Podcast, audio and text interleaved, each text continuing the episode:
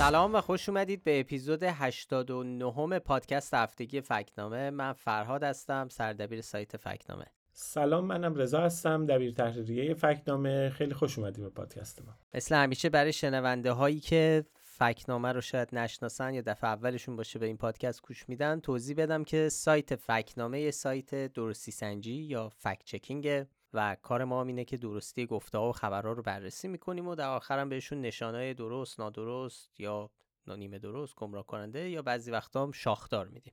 تو این قسمت پادکست هم می‌خوایم فکت چک هایی رو مرور کنیم که این هفته در سایت و شبکه های اجتماعی منتشر کردیم. این توضیح رو هم باید بدیم هر هفته که ما این پادکست رو چهارشنبه شبها به وقت ایران ضبط می‌کنیم و جمعه صبح که منتشر میشه ممکنه بین زمان ضبط تا زمان انتشار تو مخصوصا تو این روزایی که سرعت انتشار خبرها به خاطر اعتراضایی که تو ایران در جریان خیلی زیاد شده اتفاقای جدیدی بیفته در این تو این فاصله که تو پادکست بهشون اشاره نشه یا یه سری اطلاعاتی بدیم که روز جمعه update هایی براش اومده باشه. برای همین این موضوع رو هم در نظر داشته باشید. خب اگه موافقی با یه خبری شروع کنیم که هفته گذشته بازتاب زیادی داشت هم در داخل و هم در خارج از ایران و هنوزم که داریم پادکست رو ضبط می‌کنیم ماجرا ادامه داره. خبر تعطیلی گشت ارشاد که ما هم رفتیم سراغش و دربارش مقاله روی سایت منتشر کردیم. بله ماجرا از نقل قولی شروع شد که محمد جعفر منتظری دادستان کل کشور گفته بود. در قوم در یه نشستی به اسم تبعین ابعاد جنگ ترکیبی در اختشاشات اخیر. و در جواب به یکی از حاضران که گفته بود چرا گشت ارشاد تعطیل شده گفته بود گشت ارشاد ربطی به قوه قضاییه نداره و از همون جایی که در گذشته تأسیس شد از همون جا هم تعطیل شده. البته نقل قول های دیگه ای هم منتشر شده بود. یعنی از همین عبارت نقل قول های دیگه ای هم توی سایت ها و رسانه های مختلف برگزار شد. فیلم و صوت و اینا نبود که ما دقیقا ببینیم که چی گفته. ولی خب چیزی که توی همه گزارش آمده اینه که اونجا تاکید می‌کنه که گشت ارشاد ربطی به قوه قضاییه نداره و قوه قضاییه اتفاقا نظارت های خودش رو بر مسئله حجاب ادامه میده. این رو هم میگه که دستگاه قضایی قرار نیست قدمی برای تعطیلی یا محدود کردن گشت ارشاد برداره. خب این خبر تو روزنامه و سایت های خبری بازتاب زیادی پیدا کرد. خبر آنلاین نوشت گشت ارشاد تعطیل شد. روزنامه خراسان هم همین تیتر رو زد روزنامه های دیگه هم همینطور. ولی رسانه های غیر ایرانی هم این خبر رو بعد از یکی دو روز منتشر کردن که یکی از مهمتریناشون نیویورک تایمز بود که اول از همه نوشت ایران گشت پلیس اخلاقی رو بعد از ماه‌ها اعتراض تعطیل کرد. البته بعدتر این تیتر رو و مطلب رو به روز کردن و بهش اضافه کردن که مسئولان گفتن که این پلیس تعطیل شده. و تو متن خبر نیویورک تایمز هم تغییراتی به مرور رخ داد. روی سایت لینک رو گذاشتیم و در مطلب هست که لینک مطلب رو هم میدیم. البته روزنامه های خارجی دیگه هم این خبر رو کم و بیش همین طوری با همین مضمون منتشر همه جا. خیلی اصلا مثل بمب صدا کرد دیگه. دقیقا. حالا به خاطر خب طبیعی هم بود. خیلی بله. چیزی وجود concept پلیس اخلاقی خب خیلی چیز عجیب غریبی برای مخاطب خارجی. به خاطر همین خیلی واکنش طبیعی که بهش زیاد باشه. براشون موضوع عجیبیه. اما خب به هر حال موضوع اینه که نه گشت ارشاد در ایران تعطیل نشده. یعنی هیچ نشانه یا سندی مبنی به اینکه گشت ارشاد تعطیل شده باشه وجود نداره.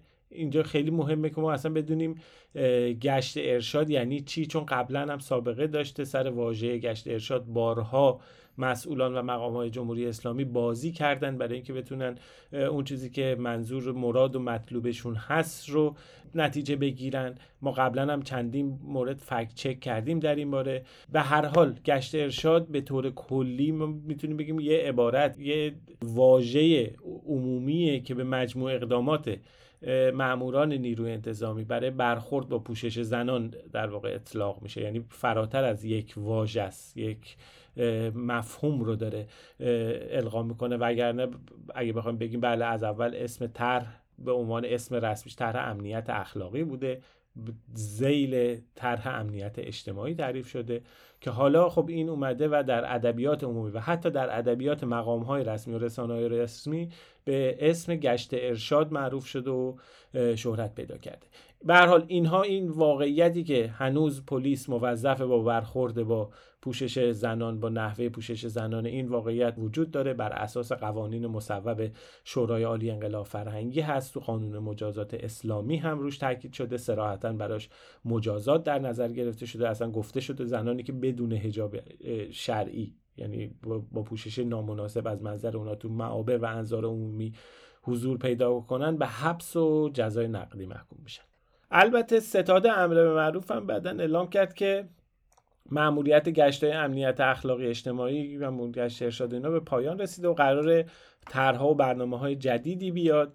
خب ما این رو هم می‌دونیم که مدت هاست در این باره صحبت و بحث میشه. حتی پارسال بود یه سندی رو منتشر کرده بودند که ستاد امر به معروف به شورای عالی انقلاب فرهنگی یه پیشنهاداتی رو کرده بود که بیان مثلا گشت ارشاد و همین برخورد پلیس اینا رو تعطیل کنن. به جاش یه کارهای دیگه بکنن که جزئیات اون سند خیلی سند 120 صفحه چیز حجیمی هم هست که جزئیاتش و اینا رو که آدم می‌خونه واقعا خیلی ترسناکه دیگه.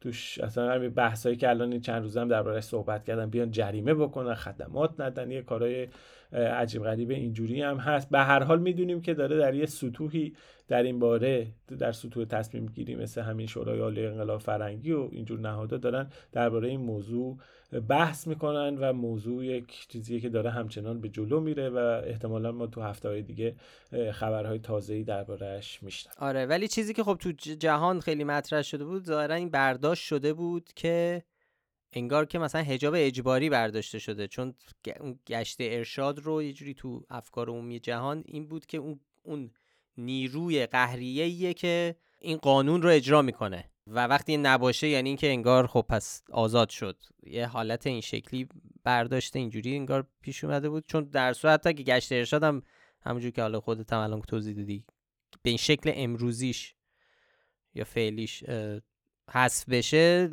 ارتباطی به قانون حجاب اجباری در ایران نداره. و اون اصلا بحث جداییه. کما اینکه قانون حجاب اجباری قبل از گشت ارشاد هم بود و بالاخره یه قوه قهریه ای بود که نظارت کنه روش حالا به هر اسمای مختلف. فعلا حجاب اجباری هست؟ هست. قوه قهری هم هست؟ گشت ارشادم هست. گشت ارشادم.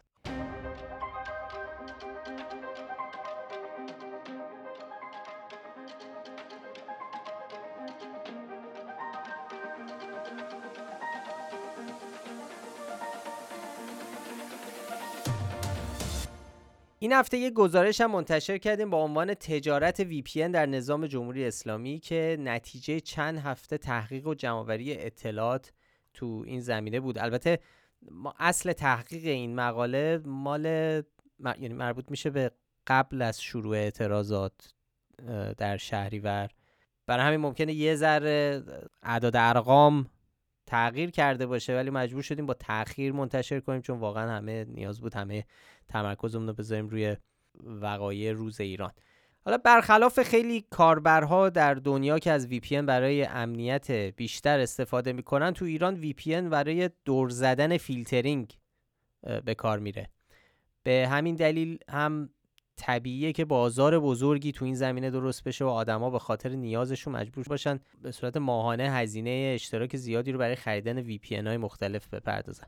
ما توی مقاله به گفته های محمد جواد آذری جهرومی وزیر پیشین ارتباطات اشاره کردیم که گفته بود که اصلا تولید و عرضه VPN دست مافیاست برای خودش مافیا و تشکیلاتی داره.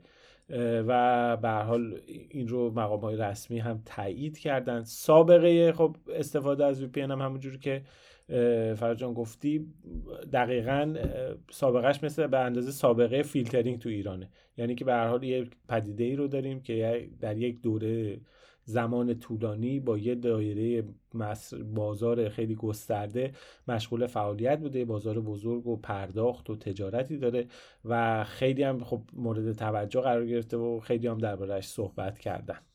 سابقه VPN هم برمیگرده به سابقه فیلترینگ یعنی از زمانی که فیلترینگ در ایران انجام شده خب VPN هم اومده و استفاده ازش متداول و رایج شده تو ایران. اما شکلگیری این بازار بزرگ یا به تعبیر وزیر پیشین ارتباطات مافیای بزرگ و یه بازار شکلگیری بازار گنده با پرداخت ها و تجارت VPN و اینا بیشتر پدیده که توی سالهای اخیر رشد کرده و خیلی هم مورد توجه قرار گرفته.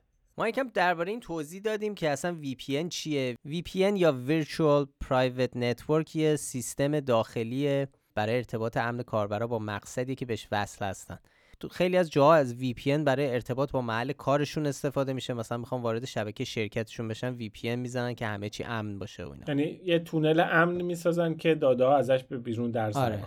روی این ارتباط ابزارهایی میشه گذاشت که ارتباط امن برقرار بشه. یعنی یه سرور که خارج از ایران که اینترنت آزاد هست اونجا وجود داره. کاربرا از داخل ایران بهش تونل می‌زنن و از اون طریق می‌تونن به اینترنت وصل بشن. خب برای اینکه ما بدونیم میزان گردش مالی این بازار چقدره خب اول باید بگیم که هیچ برآورد قطعی و دقیقی وجود نداره. خب چون یه تجارت غیر رسمی آماری دربارش نیست.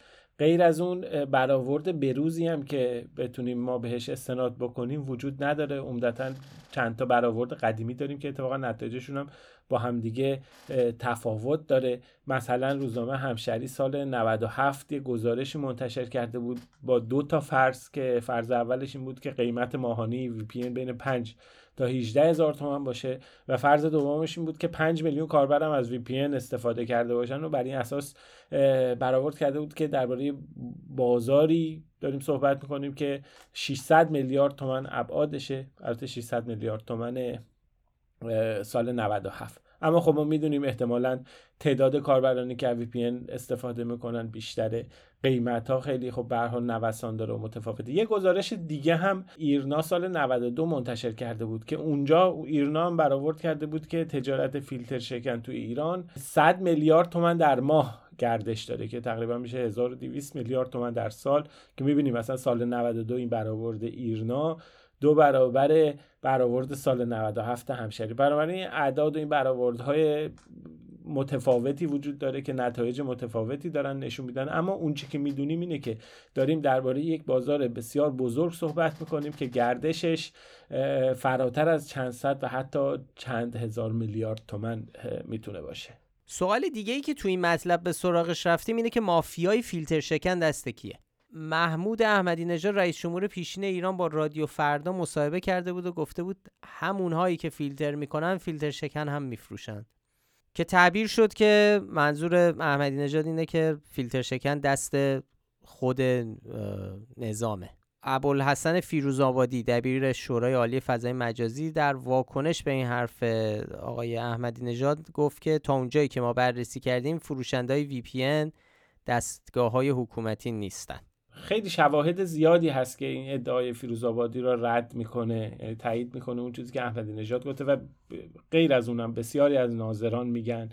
و هر حال ما داریم درباره نظامی صحبت می‌کنیم درباره جمهوری اسلامی که تقریبا هیچ عرصه اقتصادی نیستش که نهادهای حکومتی از جمله سپاه نهادهای وابسته به دفتر رهبری توش حضور نداشته باشن. خیلی عجیبه که یه بازاری با گردش مالی چند میلیارد تومن پول اونم بازار غیر رسمی بازاری که غیر قانونی هم هستش. خیلی عجیبه که اگر باور بکنیم که نهادهای حکومتی توش نقش ندارن. اما غیر از اون به حال یه اظهار نظرهایی هم این توی سالهای اخیر از طرف مسئولان دیده شده. بررسی درگاه پرداخت وی ها هم این نظریه رو تقویت می‌کنه که به حال این بازار و گروه های فعال در این بازار وصل هستن به نهادهای حاکمیتی. به هر حال صحبت درباره چرخش میلیاردها تومن پول غیرقانونیه که داره از طریق مبادی و درگاه رسمی هم انجام میشه.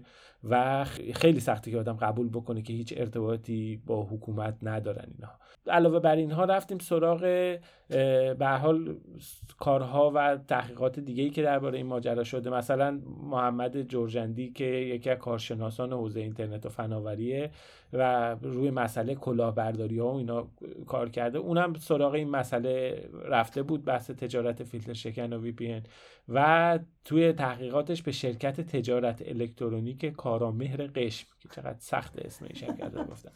به اونا اشاره کرده بود که اونا یه اصلا درگاه بانکی فروش فیلتر شکن دارن. خب به داده های روزنامه رسمی این شرکت هم نشون میده که رئیس هیئت مدیره این شرکت نماینده از شرکت های گروه گسترش ارتباط سیناست که خودش زیر مجموعه بنیاد مستضعفانه. یعنی با دو تا واسطه ما از فیلتر شکن می‌رسیم به بنیاد مستضعفان که یکی از بزرگترین نهادهای اقتصادی زیر نظر رهبر جمهوری اسلامی.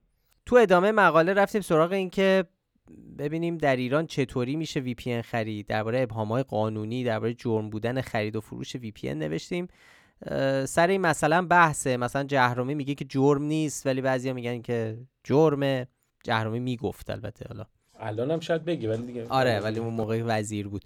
بعد رفتیم سراغ طرح سیانت که اسمش برای برایتون احتمالا خیلی آشناست مثلا اگه داخل ایران هستید. اونجا گفته شده که باید ارائه VPN قانونی شروع بشه.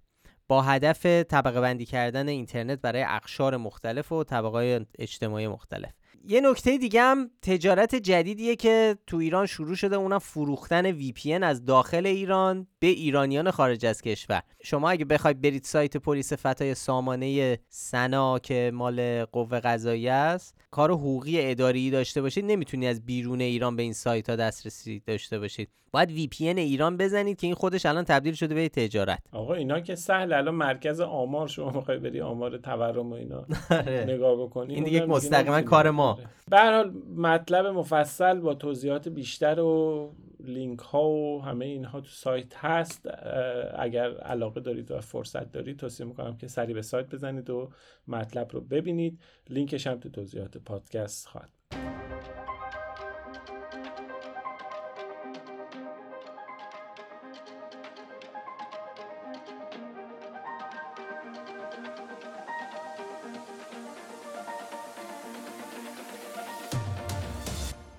توی هفته های گذشته شایعی تو شبکه های اجتماعی فارسی زبان دست به دست شده بود مبنی بر اینکه نیروهای امنیتی و انتظامی افرادی که تو سرکوب اعتراضات دست دارن از ماده مخدر کاپتاگون استفاده می‌کنن و به حال حالت عادی ندارن و از این چیزها از جمله آقای محمد کاظم عطاری پزشک ایرانی ساکن آمریکا در توییتر یه مطلبی منتشر کرده بود و گفته بود که شواهد غیرقابل انکار نشان می‌دهد که داعش و جاعش حالا منظور جمهوری اسلامی چه در قاچاق کاپتاکون و چه در مصرف آن برای انجام قتل و جنایت و وحشیگری رقابتی تنگاتنگ دارند.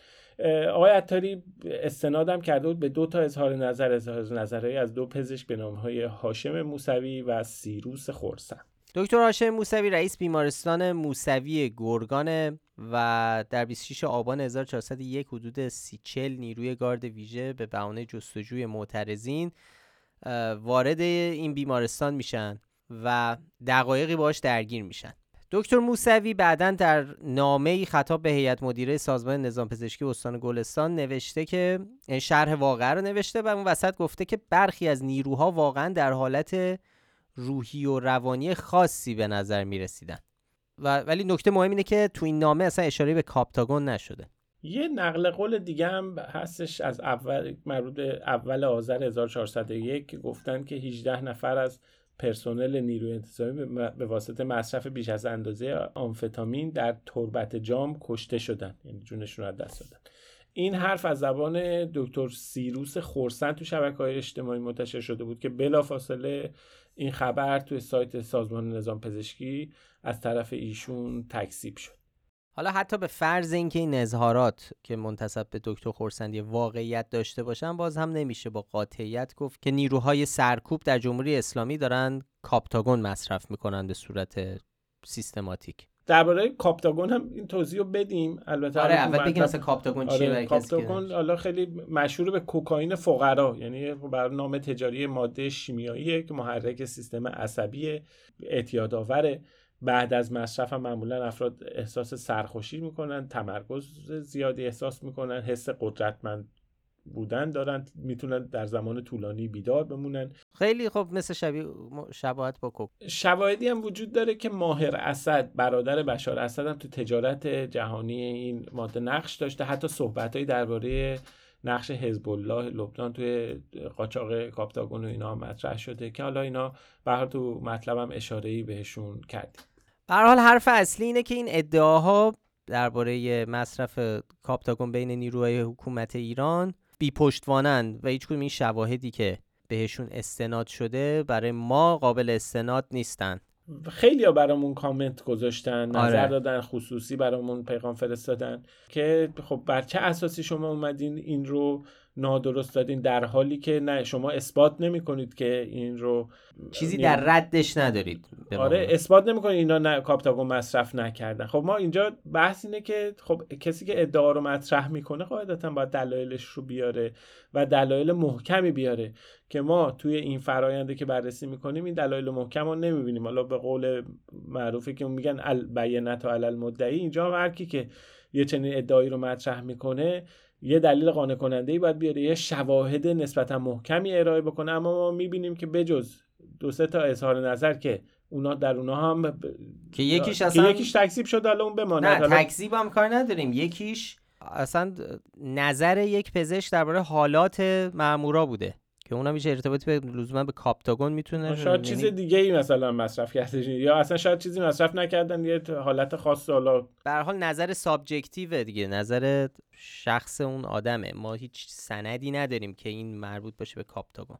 حالا به هر فعلا تا اینجای کار با توجه به اطلاعات موجود این یک ادعای بی اساسه و از ما نشان نادرست می‌گیره. اگر در آینده تحولاتی اتفاق افتاد گزارش ها و شواهد معتبری خب درباره این موضوع به وجود بیاد خب فرق می‌کنه و به حال اون موقع دیگه طرح ادعا موقعیتش و موضعش و اینها متفاوت اون دیگه جدا برسه مثلا فعلا در حال حاضر سند محکمی یا حتی غیر محکم.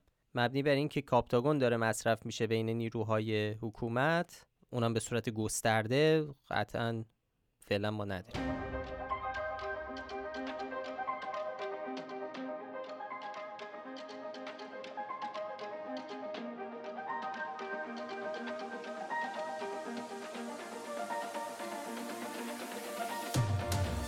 یه فکچه که جالب دیگه هم داشتیم این هفته که خیلی هم سر و صدا کرد. لاقل تو شبکه های اجتماعی سر و صداش زیاد بود.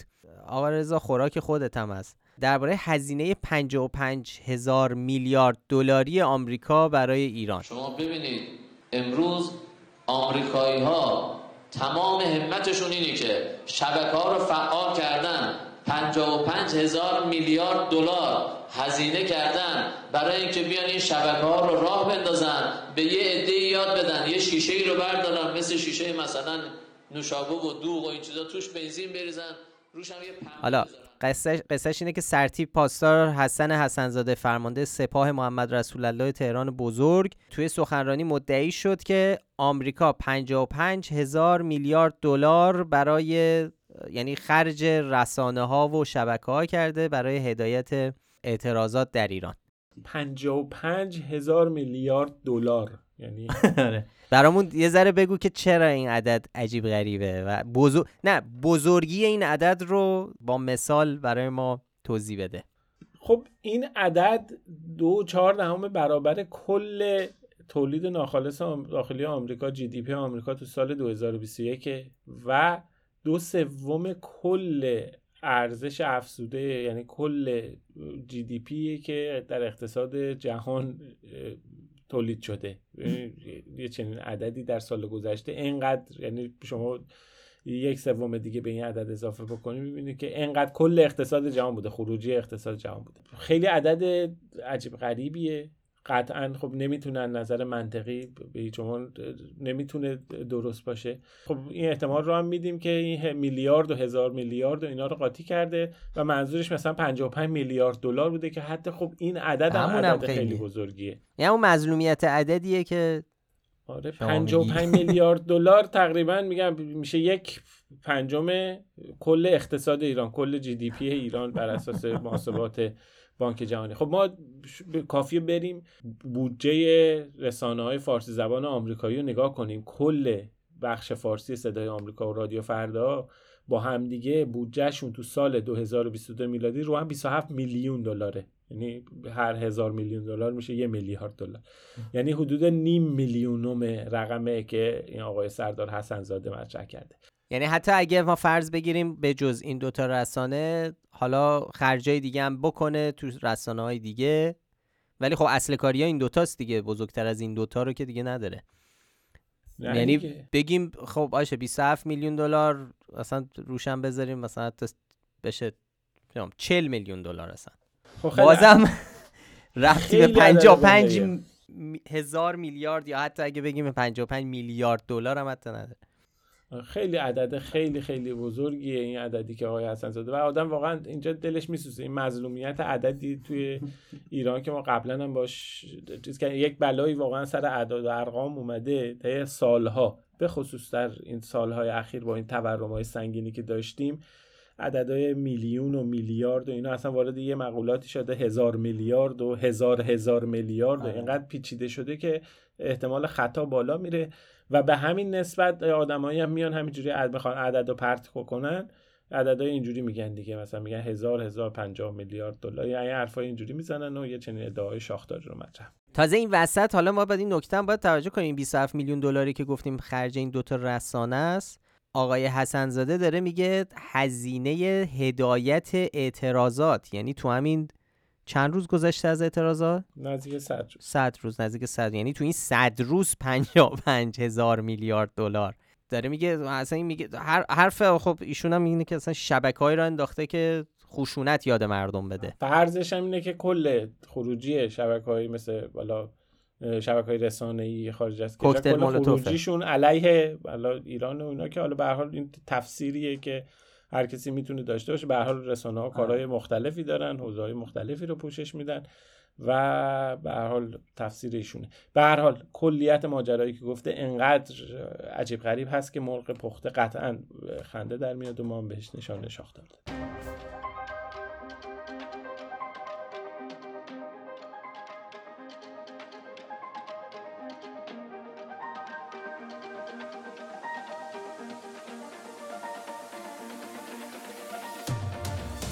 بهرام عین اللهی وزیر بهداشت در چند سخنرانی مدعی شد که در تمام شاخصهای نظام سلامت ایران به اذعان سازمان بهداشت جهانی در منطقه با فاصله زیاد از سایرین در رتبه اول قرار داره. اینو هم فکت چک کردیم و نشان شاخدار دادیم بهش. رضا. به خاطر اینکه اینم از اون شاخدارهای کلاستیکه آره. آقای عین اللهی ارجاع داده به آمارهای سازمان بهداشت جهانی ما رفتیم و دقیقا آخرین گزارش سازمان بهداشت جهانی رو گزارش آماری که تمام های توش هسته از های خیلی مهم و کلیدی تا های فرعی توش هست همه رو به دقت بررسی کردیم. خب مهمترین شاخص سلامت طول امید به زندگیه که در واقع هر کودکی که به دنیا میاد امید به زندگی تا چند سال بر اساس آمارهای مرگ و میران تا چند سال امید به زندگی داره. خب ایران توی منطقه اول نیست. بالاتر از ایران اسرائیل هست کویت هست اردن هست. تو شاخص امید به زندگی سالم اونجا هم اسرائیل و کویت و اردن و قطر از ایران جلوترن. توی شاخص مهم دیگه که نسبت مرگ و میر مادران هستش اونجا ایران بازم بعد از اسرائیل امارات قطر کویت و بحرین در رتبه ششم. خب این فهرست رو میشه ادامه داد. شاخص های مهم نرخ مرگ زیر پنج ساله. شاخص نرخ مرگ نوزادان احتمال مرگ در اثر بیماری های قلبی و عروقی سرطان دیابت بیماری های مزمن تنفسی و خیلی چیزهای دیگه. شاخص های مربوط به کرونا که قبلا هم بارها تو این پادکست دربارهش صحبت کردیم. خب اینا همش مشخص عدد رقم های سازمان بهداشت جهانی هست. و همه اینا رو که میایم نگاه می‌کنیم می‌بینیم که تو هیچ کدوم از این شاخص های مهم ایران توی منطقه اول نیست. یعنی تو یه دونه هم نیست. در حالی که آقای عین اللهی میگه که تو همه شاخص ها ما تو منطقه با فاصله در رتبه اول قرار البته حالا اینم بگیم حالا طبق آخرین نسخه آمار سلامت دنیا حالا این شاخص های مهمو که گفتی تو سه تا شاخص ایران رتبه اول داره. یعنی شاخص های فرعی. حالا اینا اونا چیه اون ستا یکی پوشش واکسیناسیون دیفتری کوزاس یا سرفه تو کودکان یک ساله است. که سهم هزینه های بهداشت عمومی دولتی از کل هزینه های عمومی دولت. و سن استاندارد شده شیوع فشار خون بالا در میان بزرگسالان 30 تا 79 سال. تو این سه تا اوله طبق آخرین نسخه آمار سلامت دنیا. یعنی برخلاف گفته وزیر بهداشت همونجوری که گفتی تمام شاخص های سلامت نیست قطعا. دیگه چه برسه به اینکه بخواد با فاصله از سایرین بیشتر باشه. این هم خلاصه شاخدار. یه دونه از اون شاخدارهای کلاسیک. یعنی میگم کلاسی یعنی یه جایی بخوای آدم یه دوره فکت و اینا بذاره به چی شاخدار میدیم؟ به یه چنین چیزی که به وضوح خلاف واقعیت. نکته اینه که یه حرف انتظایی هم نزده یعنی نیومده همینجوری یه مفهومی رو رو هوا بگه مثلا بگه ما خیلی خوبیم ایران تو همه شاخص های سلامت خیلی خوبه. خوبه آره. میگه که سازمان بهداشت جهانی آدرس میده میگه تمام شاخص ها رتبه اول با اختلاف, توی منطقه مشخص که به هر حال همه اینا قابل ردگیریه و میشه رفت سراغش و دید و اون رو با واقعیت سنجید که اینجا دیدیم که وضعیت از چه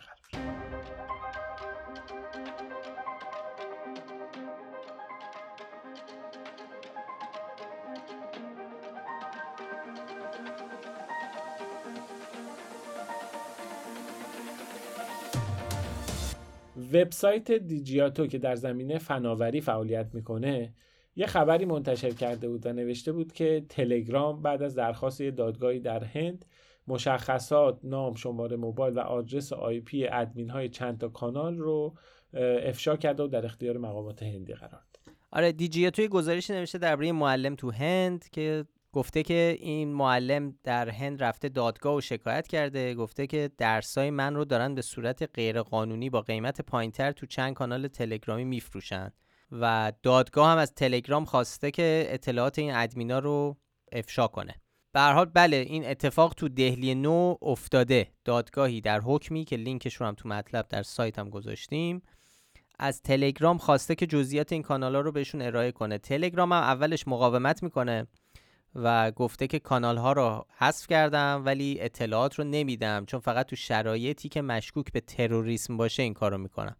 توضیحات دیگه هم داده و گفته طبق قوانین هند افشای اطلاعات مجاز نیست از خودش هم تلگرام در مواردی سلب مسئولیت کرده. ولی خب دادگاه به قوانین کپی رایت اشاره کرده و گفته که باید این اطلاعات داده بشه. در نهایت حکم دادگاه در تاریخ 24 نوامبر 2022 منتشر شد. اونجا گفته شد که تلگرام باید تا اواخر دی 1401 این اطلاعات رو تحویل بده. سخنگوی تلگرام هم رد نکرده تاییدم نکرده. ولی خب گفته که تلگرام با یه سری نقاط ورود خاص می‌تونه به داده های کاربرا دسترسی پیدا کنه که چنین اتفاقی در پرونده دادگاه هند رخ داده. به حال خب این ما به این گفته نشان درست دادیم چون مطابقت می‌کرد چیزایی که توی خبر دیجیاتو منتشر شده بود و ولی خب به این هم موضوع مهمیه بحث اطلاعات و حفاظت از داده های شخصی کاربران توی پلتفرم یک پیام رسان مثل تلگرام. خب این مهمه کسایی که این موضوع رو دنبال می‌کنن به حال این خبر و اتفاق مهمیه که افتاده. و یه نقطه خاصیه که باید مورد توجه قرار بگیریم. ما هم از همین منظر رفتیم سراغ مطلب و بررسی و منتشرش کردیم. چند سال پیشم سر اعتراضات فهم می‌کنم دی 96 96 بود که کانال های آمد نیوز بسته شد توسط تلگرام به درخواست دولت, دولت ایران به خاطر اینکه می‌گفتن داره اونجا روش کار با سلاح و روش ساختن کوکتل مولوتوف اینا رو داره نشون میده برای همین. الان وارد عرصه جدیدی شده دیگه. یعنی بحثای بله. امنیتی وارد حوزه عمومی هم شده. حالا توی هند این کار رو کرده. حالا بعد آره دیگه حالا به حکم دادگاه اون بر اساس قوانین کپی رایت به هر حال یعنی این موضوعیه که خب این قصه هست دیگه مخصوصا برای تلگرام این ماجرا سابقه داره.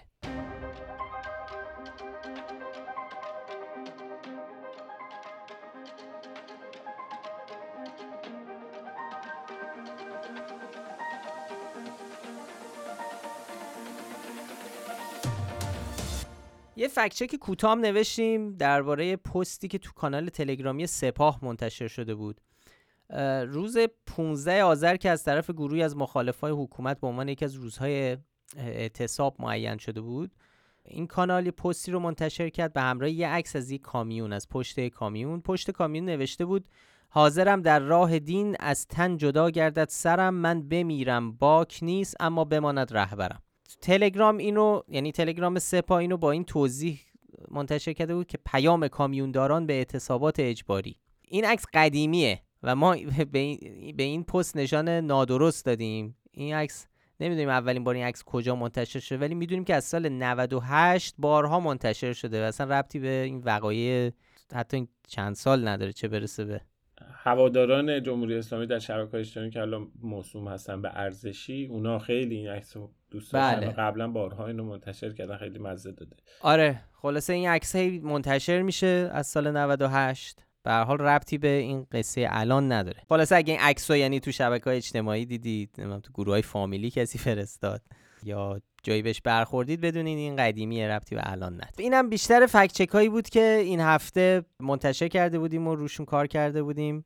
چیز دیگه ای رضا مونده بخوای بگی؟ مونده یکی دو مطلب دیگه ولی حالا هفته دیگه بذار بگیم دیگه. بسیار عالی. اینم از اپیزود 89 پادکست ما. خیلی ممنون که پادکست فکنامه رو گوش می‌دید.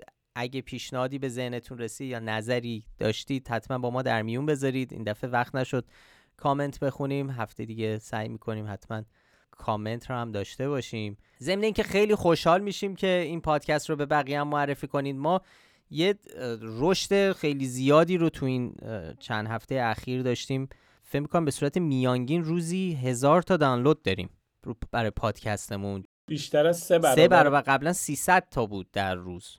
و خب ما این ما رو خیلی خیلی خوشحال می‌کنه و یه ذرم بار مسئولیت میره سنگ... یعنی سنگین تر میشه دیگه.